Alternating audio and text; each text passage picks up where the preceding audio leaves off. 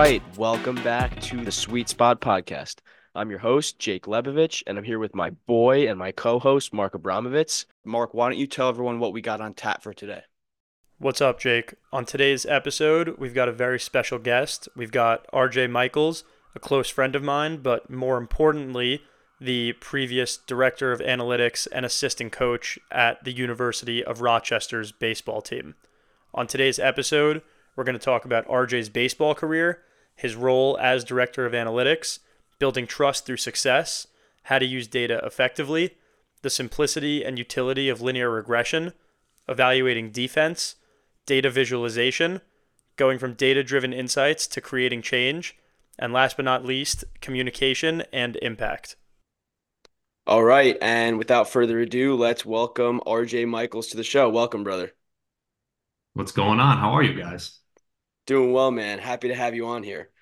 Our first two guests that we had on the podcast, we had Nick Cousia, who's a professional pitcher. We had Matt Ribicel, who is a coach at Franklin and Marshall College. And those were kind of more of the, you know, development and performance side of things. In our last couple of episodes, however, we've really been taking a deep dive into the data stuff. So we're really happy to have a guy who, you know, has some real expertise in this field, kind of blending the data to actual baseball performance, which is cool. So obviously I was a N C double A pitcher and spent time, you know, also training on the development side, professional college, high school level pitchers. Mark obviously was a rower. Um, so why don't you kind of take us through your baseball career through high school and college and kind of catch the audience up on kind of your background? First off, expertise is a nice word. Um, I don't know if I'd go so far as saying I'm an expert, but I had a really great experience doing this um, at what I thought to be a pretty high-level college baseball. Um, and as it ranks from Division One, Two, and Three, obviously the talent level changes, but it's very competitive at every level. And, um, you know, at D three, it's phenomenal baseball. So I really, really enjoyed it. I mean, I grew up right in central Connecticut, right outside of Hartford, playing kind of public school growing up. And it was a dream of mine to always play college baseball. So I'm a pretty tall guy, if you know me. So I was kind of stuck at first base growing up. I had the big catch radius and it stuck. I really enjoyed it. Throughout high school, you know, always wanted to play, did the showcases. And I got the chance to go to the University of Rochester to play baseball, which was a real dream come true for me. And first year was on the team, playing first base, having a great time. It gave me like the greatest friends, the greatest structure. It was a real blessing. And then sophomore year, there was a bit of a logjam in my position. And I had to have the tough conversation that everyone has to have eventually in their life where, you know, either you stop playing due to injury, you stop playing because you're too old, or in my instance, to be quite, you know, to be truthful, I just wasn't good enough to keep going. And I had the hard conversation of it's, uh, you know, time to time to give it up. There's not room for you to play. But I knew I didn't want to let baseball out of my life. And I went back to the coach the very next day and kind of pitched him on joining as an assistant coach, starting this analytics program. And ever since then, it really took off for me. And uh, yeah, I would say that's my that's my quick summary. Former player growing up, dreamed to play college baseball. Lived the dream for a short time, then when told he had to stop, you know, kind of pitched and stuck around with the team. I wasn't ready to give up and uh, really took it from there with data. That's a great story. And I obviously had a similar point in my career. Mine was at the end of high school. I had a great opportunity after high school to play for the U S A Maccabiah baseball team in Israel. And that was pretty much the end of the road for me. Played a little bit of club in college, but nothing really there, but great that you were able to find a way to continue in the game with your team. And it's really cool what you were able to put together. Yeah. I mean, it's hard. I mean, baseball, like playing any organized sport and, and obviously we're baseball guys, so just use baseball. It gives you friends. It gives you structure. It gives you fitness. It, it really like keeps you engaged with like everyday life and being around with your buddies. And, uh, I just didn't want to give it up. I spent my couple hours of mourning as a player, which, you know, everyone gets the ability to. And I just wasn't really to say no.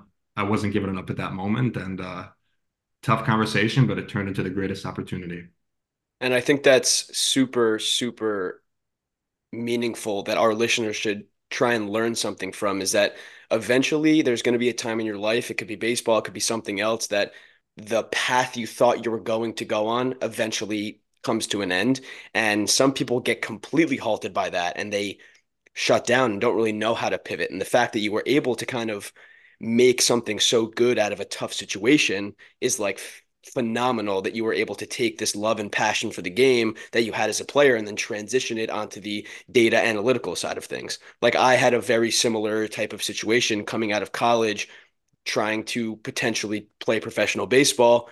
As you said, it's one of the three, right? I had an injury. So for me, I took all of that love and passion and put it into coaching and player development and stuff like that, and being able to help young athletes kind of go through those physical and mental struggles that I once went through and help guys get to the next level is kind of how I poured all of my love and passion of the game of baseball into the next phase of my career. So the fact that you were able to do that is fantastic. And I hope kind of, yeah, just, uh, yeah, you know, playing is only one part of the game. There's yeah. a million other avenues you can take.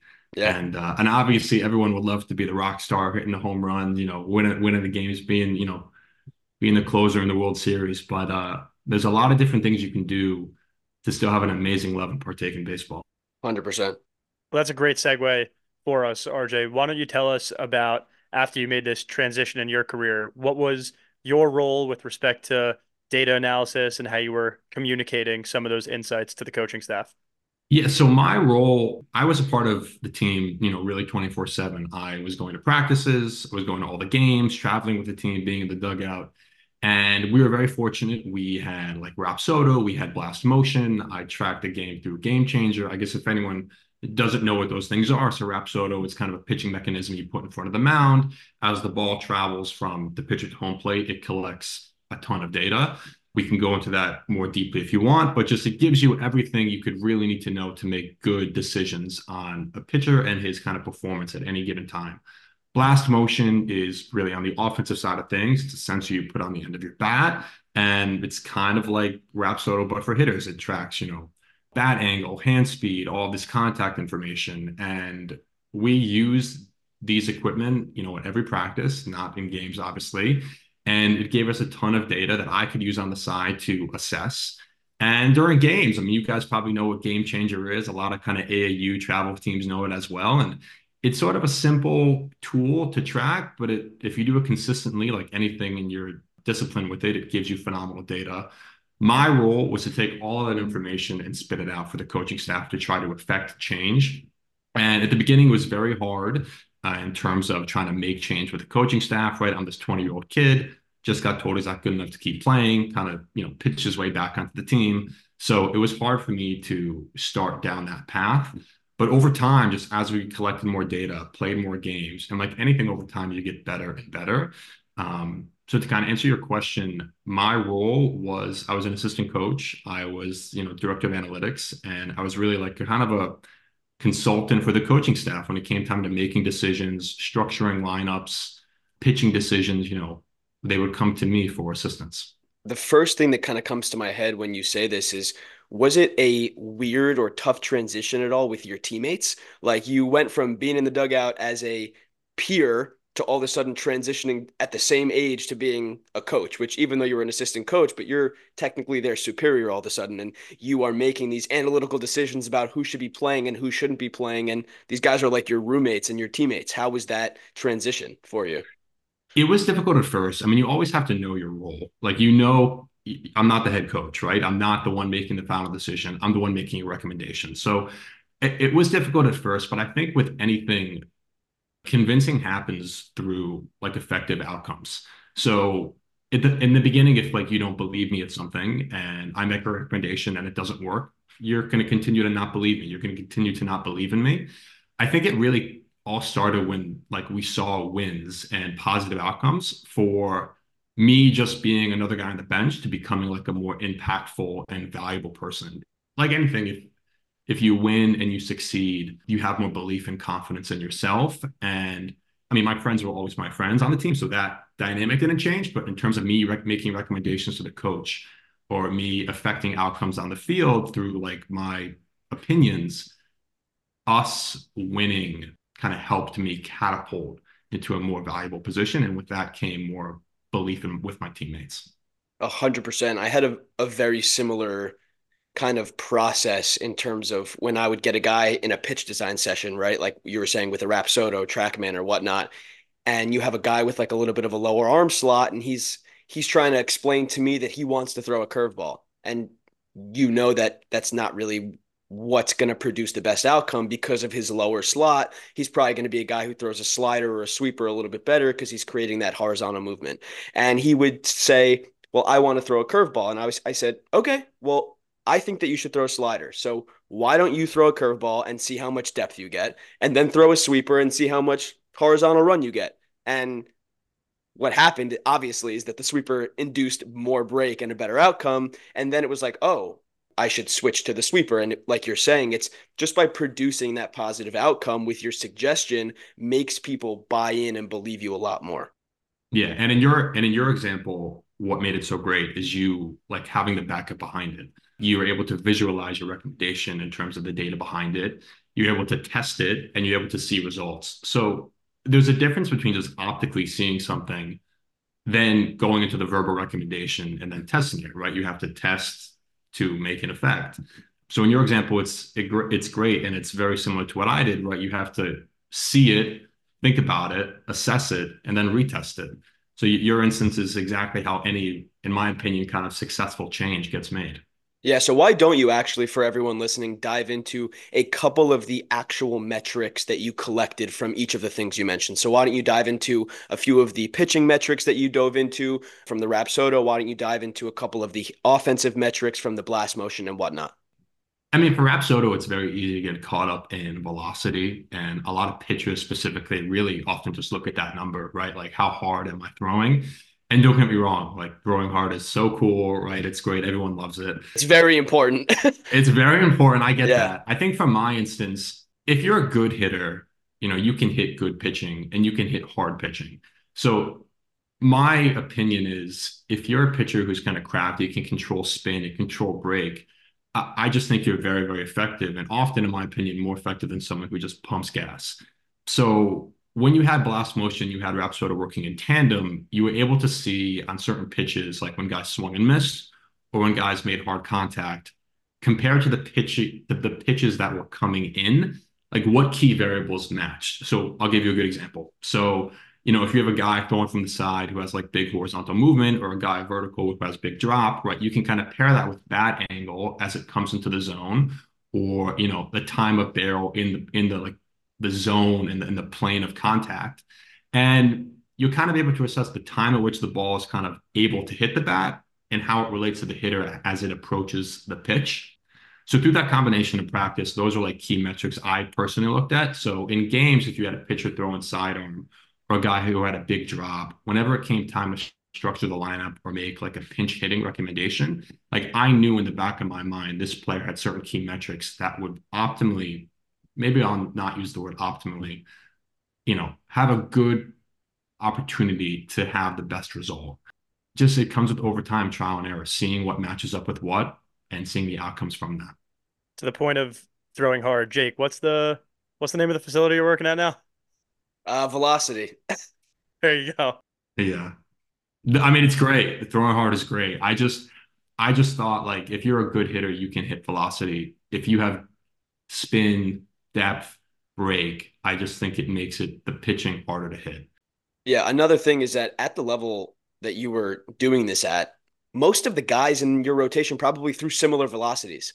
So at that Very point, true. yeah, it, right. So at that point, it's finding these little differentiators, right? If everyone's throwing ninety or ninety-one, ninety-two, eighty-eight, eighty-nine, right? And it's all in this similar range, but one guy has significantly more movement or command of a specific pitch, that's the guy that's going to be way more successful in competition. Yeah, and you bring up a great point. I mean, I was at the Division three level, right? We didn't have guys throwing in the nineties. Like those those players went on to, to Division one or to just bigger and better baseball. So you had a big variance at Division three, right? That we had a saying like everyone's Division three for a certain reason, right? Whether it be you have uh, you know you, you throw slow with junk, or you like there's there's always something. And I think with pitching there's a big variance. So I think you bring up a great point. Um, there is a big disparity in the talent, but also the skill, the craft. So it makes it very interesting from the data. You're not just looking at the same thing over and over again. I can tell that you're a data guy and my partner's a data guy because you guys both love the word variance. And I always know that when variance comes into play, that someone's dabbling in the data. I did see Mark smile when I said that. Yeah, and Jake and I have probably had a lot of conversations around fantasy football or other things where I've used the word variance, so I'm sure that's come in there as well. And Jake, this goes back to the point that you were saying just now about if guys are throwing in a similar range. It's kind of similar to what we said on the Dan Campbell episode about analytics and should you go for it or should you not. And it's when there's such a small difference in that, and it's like, oh, you should go with this because because it's better than the other. Well, what's the difference that we're talking about here? Like, velocity is great. And yeah, if a guy throws ten miles an hour harder, that might be a no-brainer. But for one mile an hour, there might be something else you could look at. And R J, to the point that you made about wanting to go back and test stuff. So for me, I was a rower in college, and collecting data in rowing is a nightmare in and of itself. There are some ways to do it in the boat, but it's kind of difficult. And there's a lot of variables to control for at any given time. Assuming we're rowing eights, which we're usually doing, you got eight different guys in a boat, each trying to row the exact same stroke at the exact same time. And on every stroke, you're trying to figure out, did that one work? And how does the next one feel? And how does this feel compared to the previous five?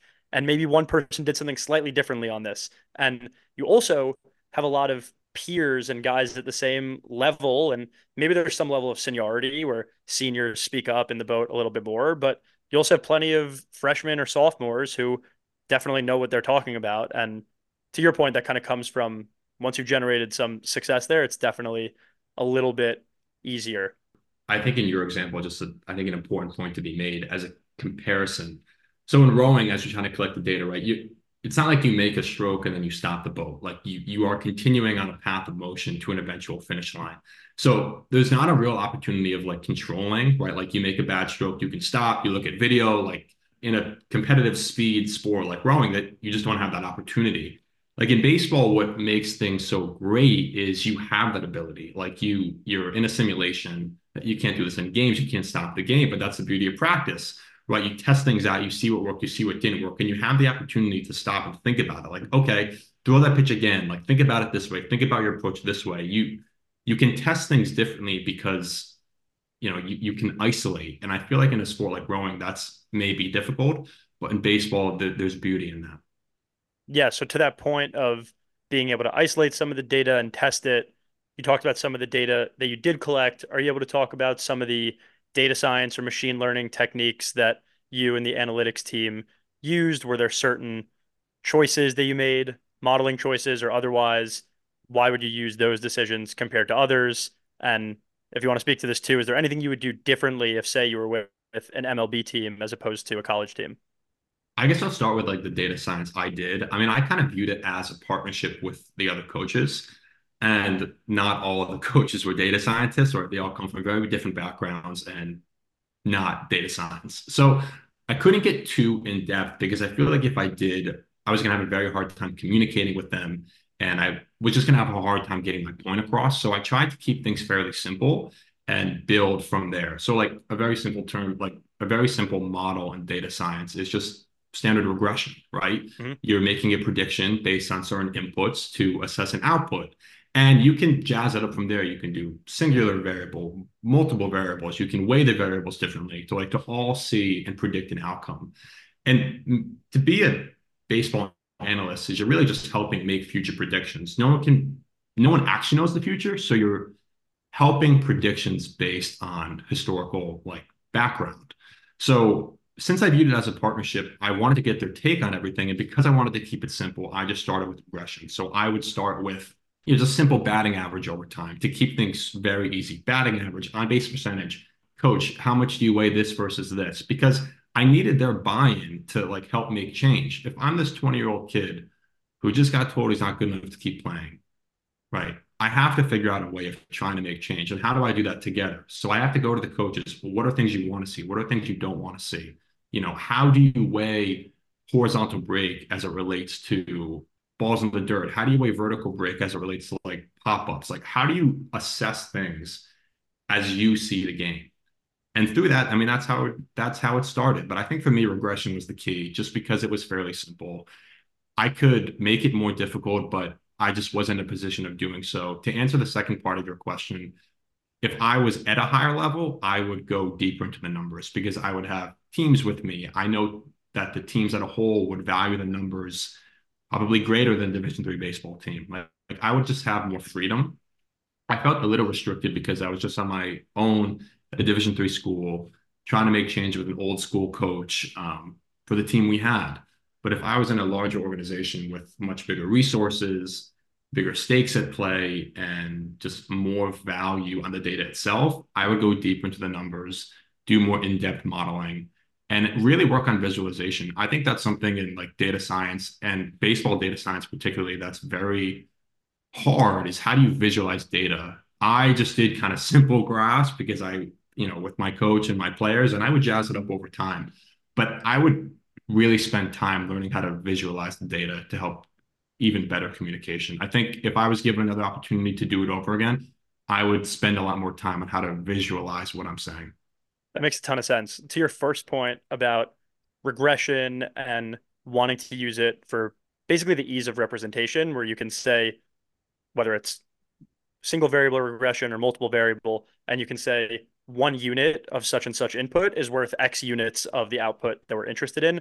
That ease of representation is really important. And for me, when I was doing my master's program, I focused on machine learning, and you can get really in depth on the academia side of things when it comes to machine learning. And the reality is, in a lot of real world applications, be it finance or otherwise, so many people are going back to linear regression because you need to be able to know what you're really looking at. And you can use intense machine learning models till you're blue in the face. But at the end of the day, the portfolio manager probably be, wants to be able to justify, I'm making this decision because one unit of this is worth X units of output. And then to your point of if you were doing, you know, maybe if you were with an M L B team and guys wanted to really get into the weeds with it, makes more sense that you would go that route.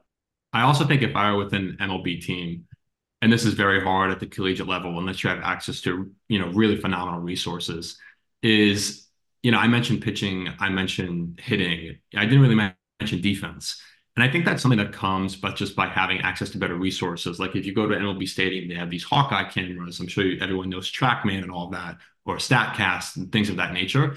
That's one thing I missed out on in college. I just didn't have the resources for that. But that would be very interesting to go into, especially, I'll use the term variance once more. At a lower level of baseball, right, you likely have worse fielders, more errors. I mean, everyone's still very good. College baseball is, you know, very competitive regardless. But to take a look at on the defensive side of things would be really interesting to go into. I just didn't have that opportunity. Yeah. To the point of data visualization, I think that's a really important point, not just for coaches, but also for players, is you don't want to have to explain to Gerrit Cole the math behind linear regression and why he should do one thing in front of another. You want to show him probably a graph, and I'm not ripping on Gerrit Cole. I'm sure he's a super smart guy, and he's obviously been very successful, and so he probably understands this stuff. Can you not talk about my ace like that, please? He's the first guy who comes to mind because he's our ace. I love him. Me too. Anyway, he is not the kind of guy whose time you want to waste explaining math to him. You want to be able to show him a quick couple of charts and say, we want you to make such and such changes because this is what it is going to look like in the future. And so I think that's super important. Yeah. You want to keep it simple. You want to keep it concise. I mean, you want to be intelligent. You want to believe in what you're saying and be like very intelligent with it, but you, you're exactly right. I mean, you, when you go to a player, it's, you want to be quick with it. You got to be concise and you got to be efficient with what you say. Cause unfortunately, if you're not, you just lose them. They, they, they lose interest in believing in you. So you just said, you mentioned quick, efficient, in terms of communicating to players and coaches. So you get this data-driven insight from all the numbers you're crunching, and you get this outcome of how you want to, you know, possibly change something within the field or all that stuff. Kind of walk us through a step-by-step of how that process looked in terms of kind of going to a coach or a player and getting them to buy in. So, I mean, you're trying to affect change. So that's a differential from what's existing. So in order to like do that, you have to kind of show what you believe is wrong. So you have to take data from prior games. You have to take data from prior practices and say, coach, like as we experience, like as you've seen, like as we've lived together, these problems coming up. So you have to make someone like believe your point of making change. So what's wrong with what's presently and prior happening. So you have to take that very quickly and say, oh, we lost this game because of these reasons. As you know, like X, Y, and Z went wrong. I think these changes could happen for the better, and here's why. You know, that's when you bring in a possible graph. That's when you do the regression. That's when you do analysis. And you say, like, I think this would help us for these reasons. And the conversation has to be really no more than a few minutes. Like, coach, here's what was wrong. We need to make change for these prior, what we believe to be problems. Here's the data we've collected together, right? As we've seen play out, these things have worked successfully in the past, though they may not have led to wins. And this could help us in the future for X, Y, and Z reasons. I think it's worth it in these moments to test this. And as you succeed, you build that over time to it being kind of a constant in your organization. But to talk about communication, like, you're making change. So you have to bring about what you believe to be the problems of the past, have someone believe you, right? Believe that point with you, and work towards the goal together. But it's all about assessing the past to work towards the future. Yeah, that's a great point. And I think to kind of build off of that, what I realized in terms of bringing up the problems of the past is you have to be a little delicate with how you do that. You can't just, if I'm taking a pitcher and assessing his arsenal and what pitch would be good to add or subtract, I can't be like, you have a dog shit curveball. Like, that's not how, because they're going to immediately clam up and get defensive, right? Of course. The way, yeah. the way, the way that I liked to do it is, let's say I had a guy who had a vertical four-seam fastball and a splitter, but then he tried to throw a sweeper. Obviously, that one pitch is almost like an outlier because it doesn't work in that vertical movement profile. So probably hitters can pick up on it easier. So I would ask them, I'd be like, hey, you know, in your last summer outing, was your slider the pitch that got hit the most? And their response would be like, yeah, like, how did you know that? And I was like, because X, Y, and Z, I think that we should add a curveball. It would be the better breaking pitch to blend with the rest of your arsenal. At that point, you've created buy-in because you tie it into their like their past experience, and all of a sudden they're they're in. But if you take a guy and you're like, hey, your slider sucks, they're ne- they're never going to be like, oh, okay, cool, let's go throw a curveball. So like you're saying, it it needs to be a very delicate process of how you go about taking those data-driven insights and really implementing it into change. Right. And if I'm a, and if I'm a player and I have ten coaches, right? I mean, you're a player with a certain skill set, you believe in yourself, you believe your talent level, and not all your coaches were like you, right? Not all of them played at high levels. Not all of them had your talent, right? So you as a player may say, what does this guy know? You know, he's coming to me with like this communication. He's talking to me this way. You know, this guy doesn't know anything. I'm going about my stuff because I believe in me, which is great to have self-confidence. But like, yeah, not every coach was as talented as you. Not every coach was a five-star player, whatever it may be. So it's like, how do you communicate? And you communicate that through shared endeavor, right? That's winning. Like, we all want to win. That's what we want to do. We want to win games. We want to win our conference. We want to do the best we can. So, you know, I'm not here to say, you know, you suck. And because if I say that to you, you're going to be like, you know, screw this guy. What does he know? Especially in my instance, right? I was a twenty, twenty-one, twenty-two. I wasn't good enough to play. So like, who am I to say like, you're not a good player? So I had to approach it at, this is what has not worked for you in the past based on this data evidence. Like, let's work towards the future together. Because for me to say your curveball sucks, or like you throw a slow fastball, that's why it's getting hit over the fence every game, that just would never work for me. So from a coaching standpoint, you really have to think about how you communicate, because you have to think about how the players perceive you. And if you keep it together as a team towards a shared endeavor based on like past historical data, I think that's a really efficient way of getting it done.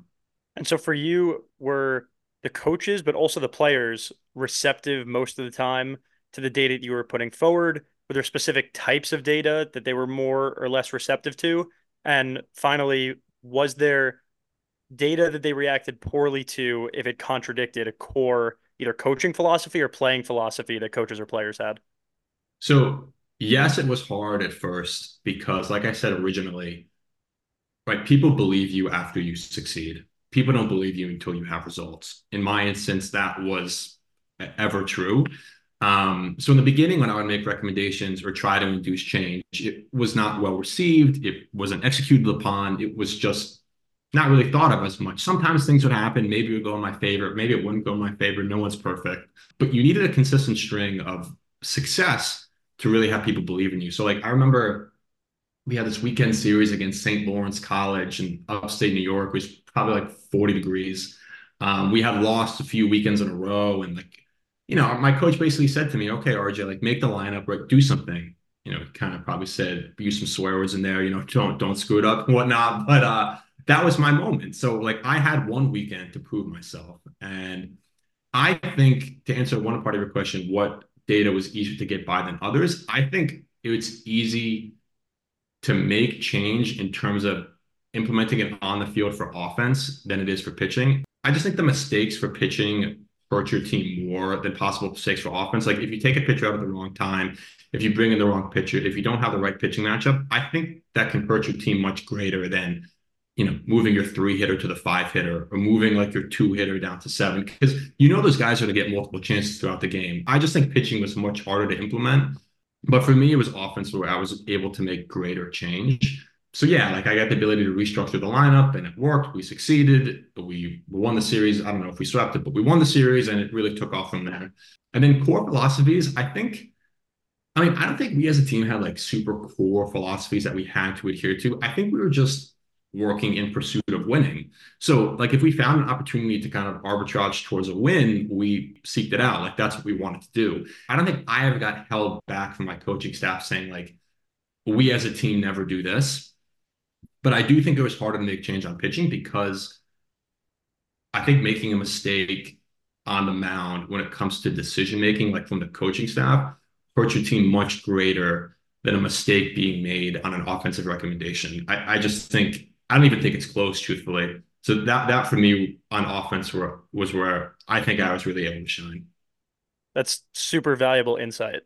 If you had to boil it down, from the perspective of a data analyst, what would you say is the hardest part of using data to win more games?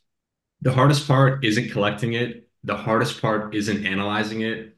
The hardest part is communicating towards implementing. Like you have to communicate properly. You have to know who you're talking to. You have to be concise, efficient. It goes back to what we said earlier, right? It goes back to, you know, who am I as a coach to make this recommendation to a player? I have to be smart with how I'm doing this because we all want to win at the end of the day. So the hardest part is communicating, and you could be the smartest guy in the room. You could be, you know, the greatest number cruncher that the world has ever known. But if you can't communicate your findings, you have a limit to what you can accomplish, especially in the game of baseball where it's a team and communication are so important. When you see all the guys in the dugout of the major leagues games, like all these guys are there for a reason to work together. So by far, it's it's communicating. I think if you're a data scientist, a data analyst in the game of baseball, you have to learn how to communicate because I think without that, you can only go so far. Even on the data side, it's a team sport too. Yeah. You're absolutely right. Yeah. It's a team, it's a team effort all around. Yeah. And I think that is a value that really shines through in everything, in every aspect of baseball, in every aspect of life, is that you could be super talented and you can be this really smart individual, but if you can't communicate clearly and efficiently the way that you feel to people, sometimes it will just get lost. Yeah. And in baseball, like you shouldn't be afraid to take risks if you're like a data guy, right? I mean, you got to make change, right? And that's building upon perceived problems of the past. So in order to do that, you have to make change, which is there's always a risk. So, you know, communicating with risk, that's really what it is. Yeah. And this was an awesome episode for me, being that I do the performance side of things and I try and use data and implement data. I think hearing your insights have definitely helped me in terms of how I would potentially want to efficiently implement them more with even younger athletes, because I feel like it's a little bit easier to talk to professional college level athletes. But when you're dealing with high school guys or youth guys, Um, that process could be a little different. So this episode um, and hearing your insights were really useful to me. So I hope our audience can gain that insight as well from listening to the podcast. And we're super, super thankful that you came on the episode today. We were really happy to have you, man. No, guys, thank you very much. This was great. No, this was amazing. Thank you. All right. Well, as always, we will catch you next time on the Sweet Spot Podcast.